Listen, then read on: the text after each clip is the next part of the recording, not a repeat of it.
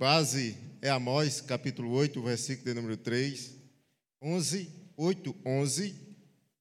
Um tema maravilhoso. E eu creio que Deus vai falar com você nesta noite. Amém? Dê um amém forte.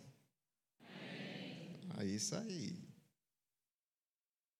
Quem já leu o livro de Amós aqui? Pouquíssimas pessoas lerão o livro de Amós. Amós, ele usa palavras duras, irmãos. Ele fala através de visões. Deus dá a ele visão, visões do povo de Deus. E as palavras são fortes. Então, prepare o seu coração para o que você vai ouvir nesta noite. Amém? Vamos ler o texto. 8:11 Amós. Podem ir abrindo aí. O pregador nunca isso a gente aprende em seminário que o pregador nunca deve pedir perdão sobre aquilo que ele estará pregando. Você pode vasculhar toda a Bíblia. Deus chamando os profetas, homens, mulheres, para falar palavras duras de exortação ao povo, e você não vai encontrar em nenhum canto da Bíblia ele dizendo: Ah, desculpe-me, eu ter falado isso com vocês. Então, o que eu posso dizer é que não tenham raiva do irmão Amauri nesta noite. Se ficar com raiva, eu não vou nem me preocupar. Eu vou chegar em casa e vou dormir bem tranquilo. Amém? Ah, vamos preparando-se aí. Não é isso, Saudade Neves? O capítulo 8, versículo 11, todos acharam, amém? Já deu bastante tempo, é um profeta que, se gosta, que gosta de se esconder. Diz assim, no Velho Testamento, capítulo 8, 11: Eis que vem dias, diz o Senhor Deus, em que enviarei fome sobre a terra, não de pão, nem sede de água, mas de ouvir as palavras do Senhor. Amém. Senhor, no nome de Jesus te pedimos mais uma vez que a tua graça, Senhor, o teu amor, a tua misericórdia manifeste-se na tua igreja nesta noite. Estou eu aqui, ó Deus, para ser tão somente um vaso usado por ti. Que eu seja tão somente, ó Deus, boca tua nesta noite para ministrar à tua igreja, ministrar ao teu povo. Derrama da tua graça poderosa, do teu entendimento poderoso, Deus, sobre nossas vidas e aquilo que o Senhor ministrou ao meu coração ao longo de toda a semana, que possa sair da minha boca conforme o teu querer e a tua vontade. Não venha nada de mim, Senhor, mas sim do trono da graça, em o nome de Jesus. Amém e amém. Eu quero fazer uma breve introdução aqui ao livro, ao, ao livro de Amós. Quem foi Amós? Um pastor de ovelhas um homem que cuidava de animais, um homem do campo.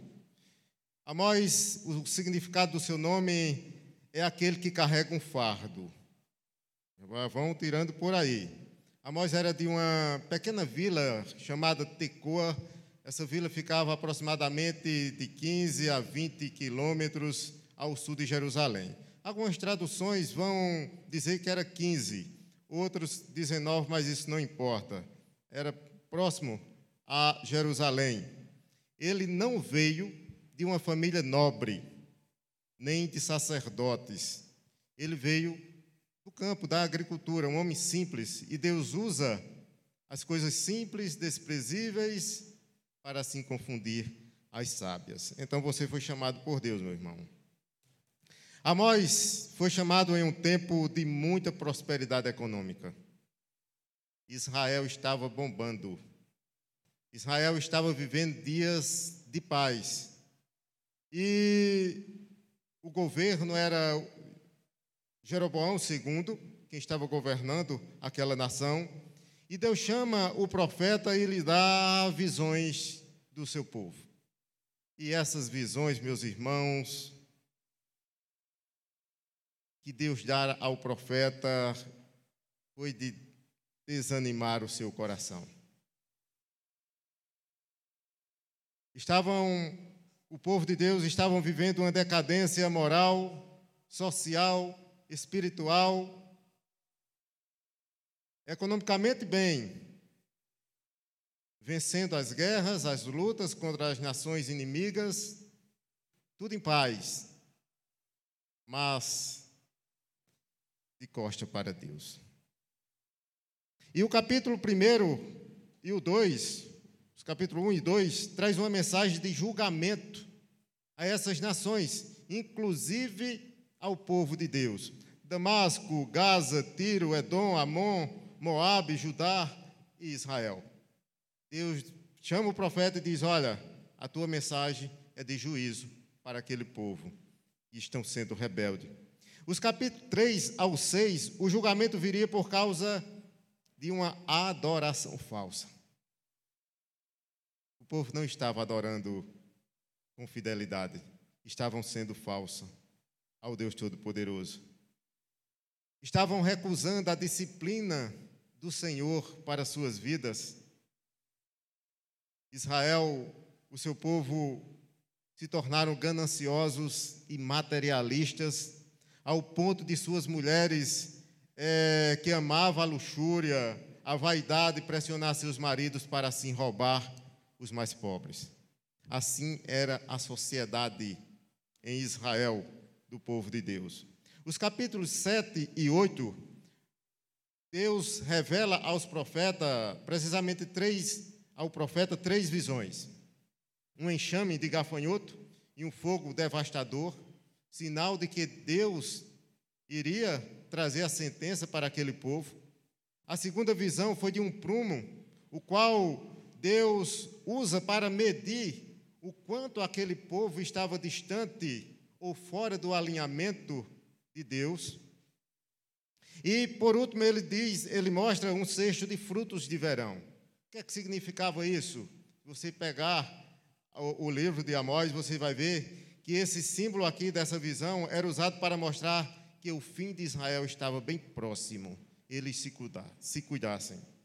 O capítulo 9 é, finaliza mostrando, trazendo uma promessa de Deus em restaurar a casa de Davi, simbolizando a primeira vinda do Messias.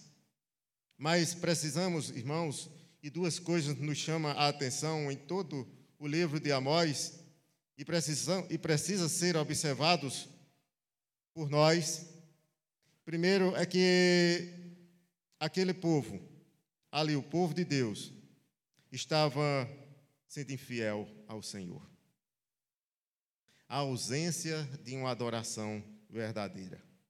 Embora o povo desempenhasse seus rituais de adoração, as pessoas não buscavam ao Senhor de todo o coração. Eram meros religiosos, marcadores de banco. Uma segunda coisa que nos chama a atenção e nós precisamos nos avaliar hoje era a injustiça social. O profeta chamado por Deus, capacitado por Deus, por Deus, vinha trazendo remédio, a cura para a enfermidade que ameaçava a vida daquela nação. E era bem simples de se entender. Eles precisavam buscar ao Senhor. Eles precisavam arrepender-se dos seus pecados. Eles precisavam estabelecerem a justiça e assim viveria. Caso contrário, caso contrário, iria pagar um alto preço. E sabe qual foi a resposta do povo à mensagem do profeta? Desprezaram, não quiseram ouvir. E sabe qual foi a consequência desse povo? Eles foram exilados pelos assírios. Foram presos, torturados, muitos mortos. Mas a promessa de Deus, o nosso Deus, ele é misericordioso. O Senhor não abandonaria Israel por completo. A promessa de Deus, as promessas de Deus para o seu povo para aquele que obedece e se cumpre. E Deus não ia abandonar Israel por completo. Contudo, faria uma restauração dos remanescentes fiéis. Essa é a introdução ao livro de Amós. Vocês podem ler em casa, são apenas nove versículos, nove capítulos nesse livro. E os senhores da UHB escolheram um tema bastante oportuno para os dias atuais: saciados pela palavra. E eu quero, nesta noite, meus irmãos, traçar um paralelo entre dois grupos de pessoas que estão dentro da igreja, que se denomina cristãos, os que estão com fome de Deus, fome da palavra do Senhor, fome de fazer algo para o reino de Deus avançar, crescer, ser próspero. Esse é um grupo. O outro grupo são aqueles que estão saciados pelas coisas do mundo, estão fartos pelo mundo, sem apetite pelas coisas do céu. Existem estes dois grupos dentro da igreja. Ambos se denominam cristãos.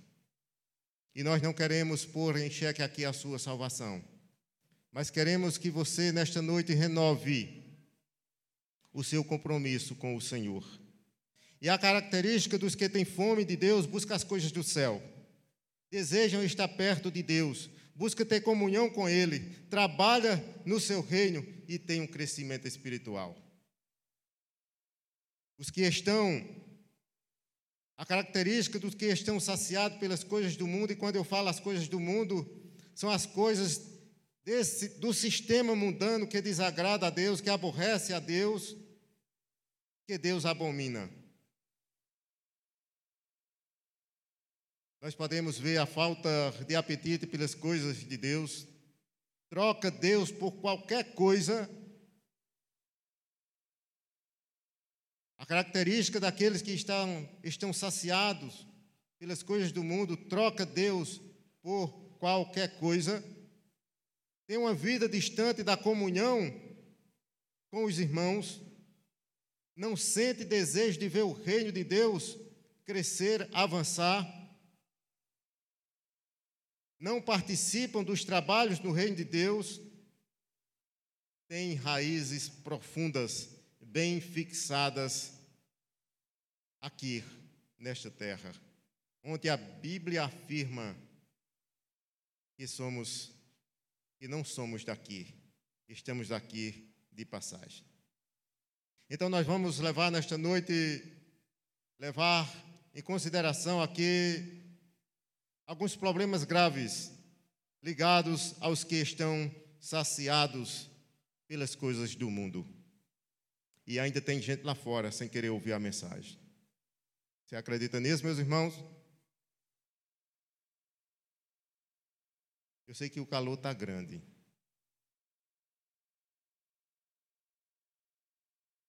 Mas ainda tem gente lá fora sem ouvir a mensagem de Cristo. Vamos considerar aqui alguns problemas graves ligados aos que estão saciados pelas coisas do mundo. Primeiro, podem estar mortos. Se você está farto, saciado pelo sistema, pelas coisas daqui, isso é um alerta para você. Você pode estar morto ou morta. E, consequentemente, um morto não pode ser saciados. Uma pessoa morta não tem apetite, não tem fome. Assim também, uma pessoa sem vida espiritual nunca vai ter fome das coisas de Deus. As coisas de Deus não atraem uma pessoa morta espiritualmente. Sabe por quê? Ela tem fome pelo pecado e não pelo pão do céu. Ela tem fome pelas coisas do mundo e não dos banquetes que Deus assim lhe oferece. Precisamos, irmãos, fazer a avaliação da nossa vida, como estamos diante de Deus, se ainda estamos vivos. Senhor, me toca para me te sentir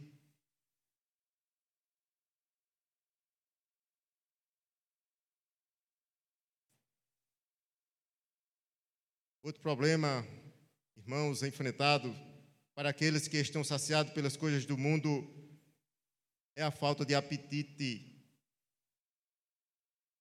Mas eu comi hoje. Tomei café, almocei, lanchei, jantei e ainda estou com apetite. Mas essa fome aqui é diferente. Muitas pessoas Muitas pessoas, meus irmãos, que nasceram de novo, estão doentes espiritualmente. E sabe por quê? Perderam o apetite pelas coisas do céu. Não sentem mais atraídas pela palavra. Aqueles que se consideram cheios, eu já conheço. Tem muitos crentes assim, viu? Eu conheço Gênesis e Apocalipse. Ah, o, que, o assunto que você trouxer eu entendo. Se achando fartos. Aqueles que se consideram cheios jamais serão saciados. Ah, meus irmãos, como tem pessoas cheios das coisas do mundo, das coisas que não agradam a Deus. E tem coisas que eu fico olhando nas redes sociais, oh Jesus. E as redes sociais foi um dos grandes inventos do homem, porque está revelando o oculto das pessoas. Na igreja é bom demais, todo mundo é crente, todo mundo é santo, lavado e remido no sangue do Cordeiro.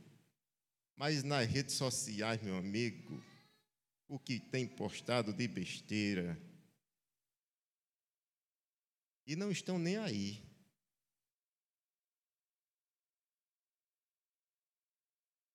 Fartos pelas coisas do mundo, vazios de Deus. Um outro problema dos que estão saciados pelas coisas do mundo é uma alimentação fraca. Quando as pessoas não recebem alimento suficiente para atender suas necessidades, sabe o que, é que acontece? Elas ficam fracas não tem um desenvolvimento perfeito. Ah, meus irmãos, como tem crentes sofrendo de fraqueza espiritual, porque estão ingerindo pouco alimentos, estão recebendo apenas uma refeição por semana. E sabe o que é que significa isso? O que o irmão Amauri está dizendo? Essa alimentação fraca, porque tem muitos de nós que não lê a Bíblia em casa, não ora em casa, não jejuam em casa, não se consagram em casa. E quando se trata de igreja, meu amigo, trabalho de igreja, só a graça de Deus. Aí não vamos nem falar. É uma vezinha e pronto, tchau. Já fez, já bati o meu ponto. Já coloquei a minha digital e Deus sabe que eu sou crente. Eu não estou duvidando que você é crente, não, meu irmão. Eu só quero te dizer que Deus quer te usar para a glória de Deus, esse restinho de tempo que você tem, que nós temos. Vamos colocar no plural. Um crente que não se alimenta de forma correta das coisas de Deus. Sabe o que é que acontece? Torna-se raquítico, anão na fé. Quando vem o problema, meu irmão, sai de baixo, se atola, fica sem força, porque está fraco.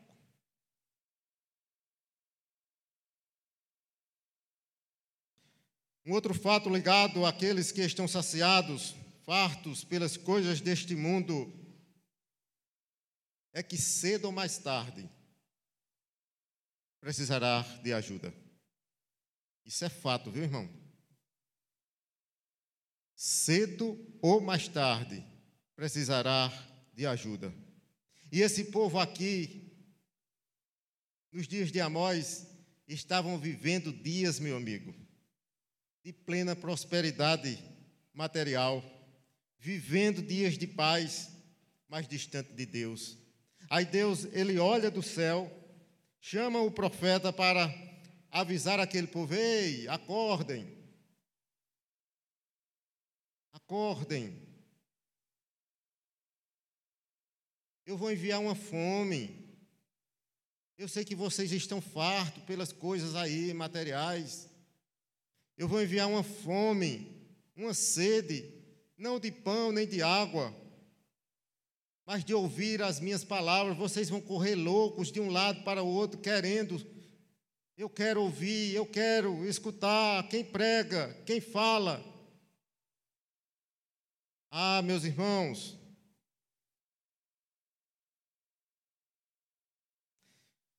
e sabe, a razão de tantas pessoas estarem depressivas hoje é porque estão com fome. As suas almas estão com fome de Deus e precisam ser alimentadas. Sabe o porquê de tantas ansiedades hoje? Porque as suas almas estão com fome de Deus. não deposita sua esperança em Deus. Sabe o porquê de tantos suicídios hoje?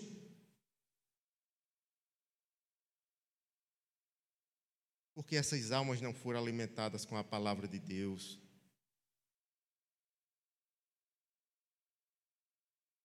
É sofrendo e dizendo: Eu venço só, eu consigo só.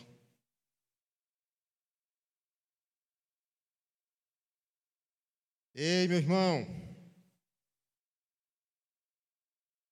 você que me escuta nesta noite, que está me acompanhando em casa,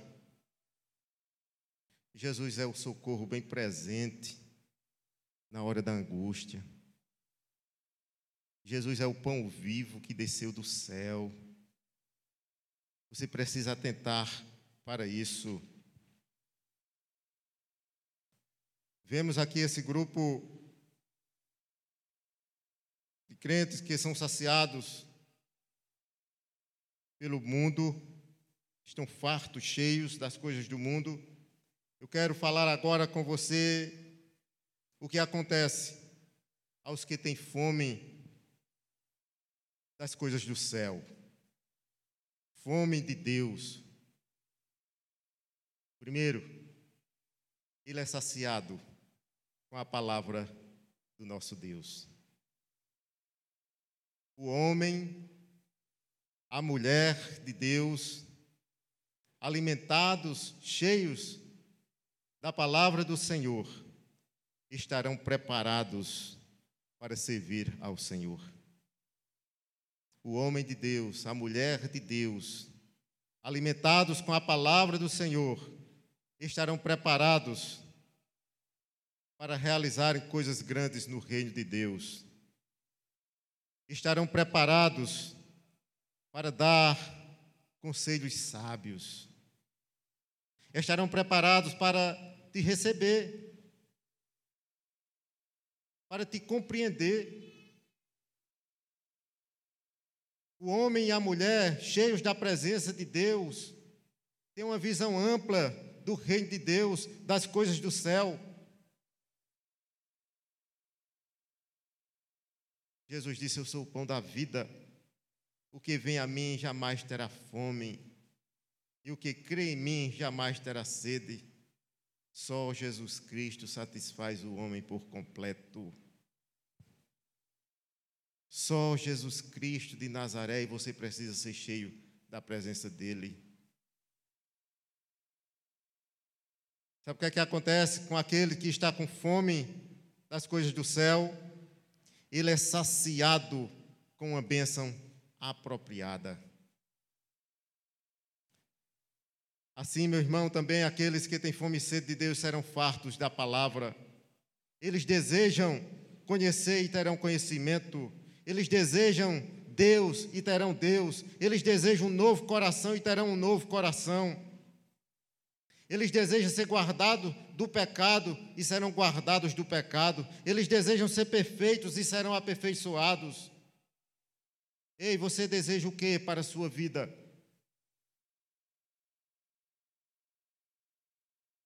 Quais são os seus projetos de vida?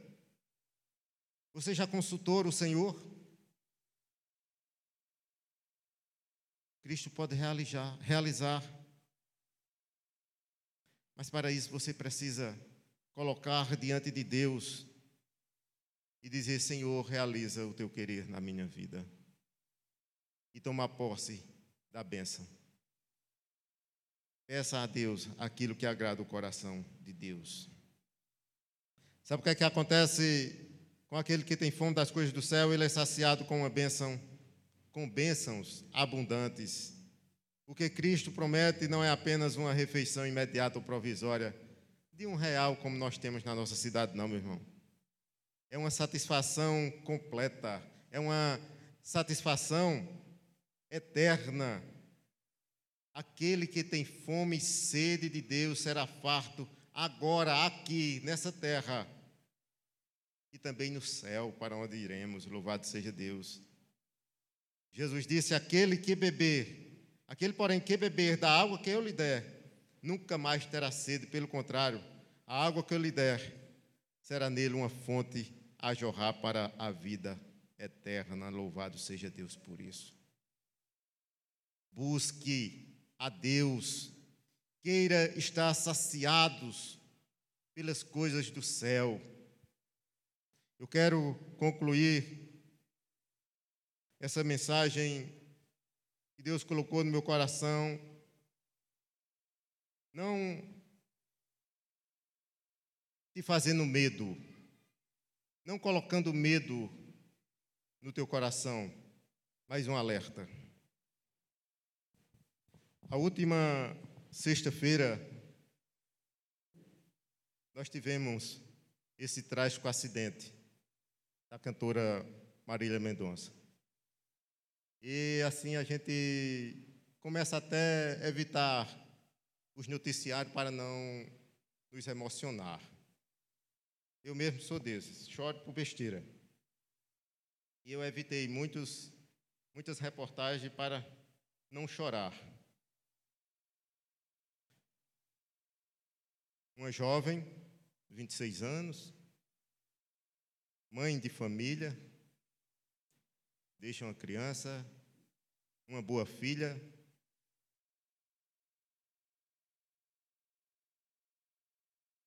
Uma patroa, com certeza, que vai deixar muita falta para os músicos. Uma excelente profissional, cheia de qualidades. Mas nós tiramos algumas lições dessa tragédia. E a primeira delas é a brevidade da vida. Se o homem viver aqui 100 anos, ainda é pouco. Passa assim, voando uma segunda lição nós podemos ver nesse acidente. Quantos sonhos, quantos projetos deixados para trás. Meu irmão, você visitante, você que é crente na pessoa bendita de Jesus, se você não tiver fome e sede de Deus agora, você terá fome e sede tarde demais. Agora, você pode ser saciado com o alimento da vida. O alimento da vida está sendo oferecido. A mesa está posta para você se saciar. X da questão. Você está faminto pelas coisas do céu? Você está faminto por Deus? Ou você está sem apetite? Talvez você diga, ah, eu estou com um regime de Deus. Eu preciso me esvaziar de Deus. Consequentemente, você vai estar farto do mundo. Você lembra da parábola do rico e de Lázaro? Ambos morreram. Um foi para o seio de Abraão, outro para o Ardes. E o que estava em tormenta roga ali, pedindo, manda, pede para que molhe os seus lábios com uma gota de água. E até isso foi negado. Você lembra daquele rico, grande fazendeiro, e a Bíblia diz que um ano de muita prosperidade, ele derruba os seus celeiros, constrói outros maiores, enche, e quando é a noite, o Senhor lhe aparece e lhe diz as seguintes palavras: Louco, esta noite te pedirão a tua alma, e o que tens preparado para quem será? Você lembra dessas histórias contadas por Jesus? Deixa eu te dizer uma coisa. Aquele que não tiver fome e sede da palavra de Deus, do Deus Criador, agora vai ter sede de misericórdia na eternidade. Aí eu te digo, meu irmão, você que me visita nesta noite, será tarde demais. Aquele que não tiver fome e sede das coisas do céu agora, sofrerá fome e sede para sempre, sem jamais poder ser saciado. O banquete do Senhor está sendo oferecido a você nesta noite. A decisão é sua, meu irmão. A decisão é sua que nos visita nesta noite. A minha oração é para que Deus, a cada dia, aumente a nossa fome por Ele, aumente o nosso apetite pelas coisas do céu.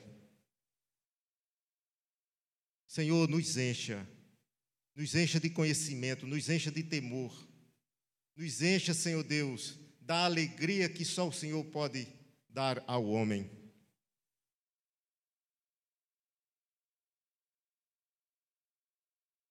Esse sermão é para que você, em nome de Jesus, reflita como está servindo a Jesus. Como eu estou servindo a Jesus?